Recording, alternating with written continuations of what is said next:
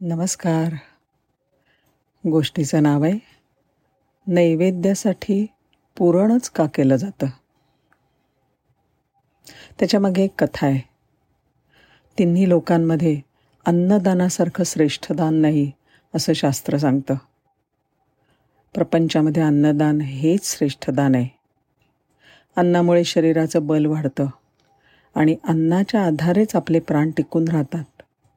म्हणून अन्नदान करणारा प्राणदातासुद्धा समजला जातो.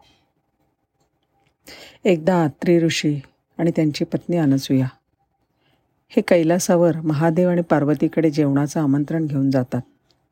सगळ्यांना आग्रहाने जेवायला बोलवतात. त्यावेळेला कैलासावर महादेवांचा ज्येष्ठ पुत्र कार्तिक नव्हता. काही निमित्ताने बाहेर गेला होता. बाल गणपती घरामध्ये खेळत होता. ऋषी पती पत्नी छोट्या गणपतीला घेऊन भोजनाला नक्की या असा आग्रह करतात.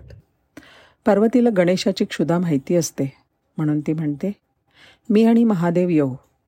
कार्तिक परत आला ना की आम्ही पुन्हा एकदा सगळे मिळून येऊ. पण अत्री ऋषी आणि अनुसया पुन्हा पुन्हा गणेशाला घेऊन या ह्या म्हणण्यावर अगदी ठाम असतात. पार्वती मातेचा नाईलाज होतो. महादेव पार्वती आणि गणपती. तिघं ठरलेल्या दिवशी आत्री ऋषींकडे जेवायला जातात. पार्वतीच्या मनात चिंता असते गणपतीच्या भुकेची. अनसुयाकडे तयार केलेलं सगळं जेवण संपलं तरी याची भूक शमणार नाही अशी तिला शंका असते. भोजनाला प्रत्यक्ष शिवपार्वती आणि बाळ गणेश येणार म्हणून खास बेत केलेला असतो. सारवलेल्या जमिनीवर पाठ ताट ताटामध्ये केळीचं पान त्याभोवती सुगंधी पुष्पांची सुबक रांगोळी घातलेली असते.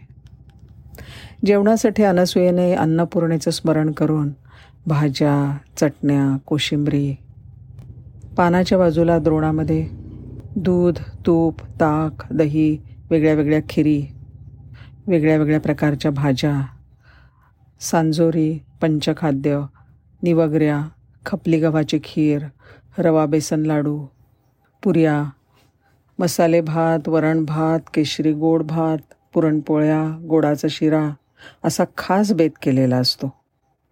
आणि त्या सगळ्यावरती लोणकड्या तुपाची धार तर असतेच असते.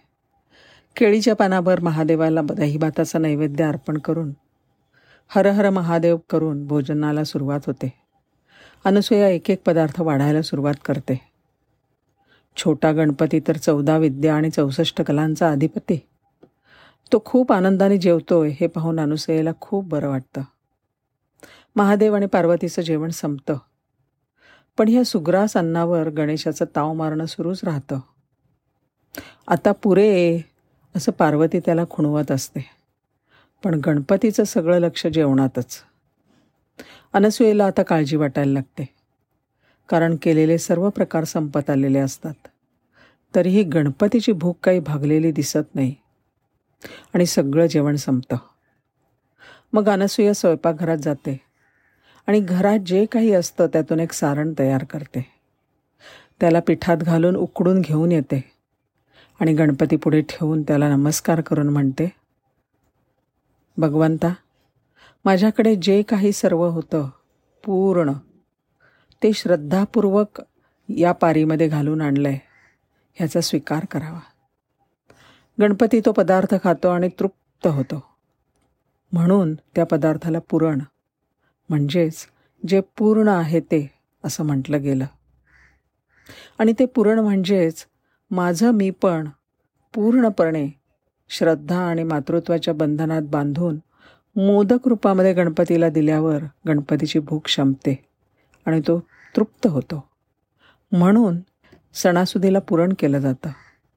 देवाला आपण जे पूर्ण श्रद्धेने अर्पण करतो ते आवडतं. धन्यवाद.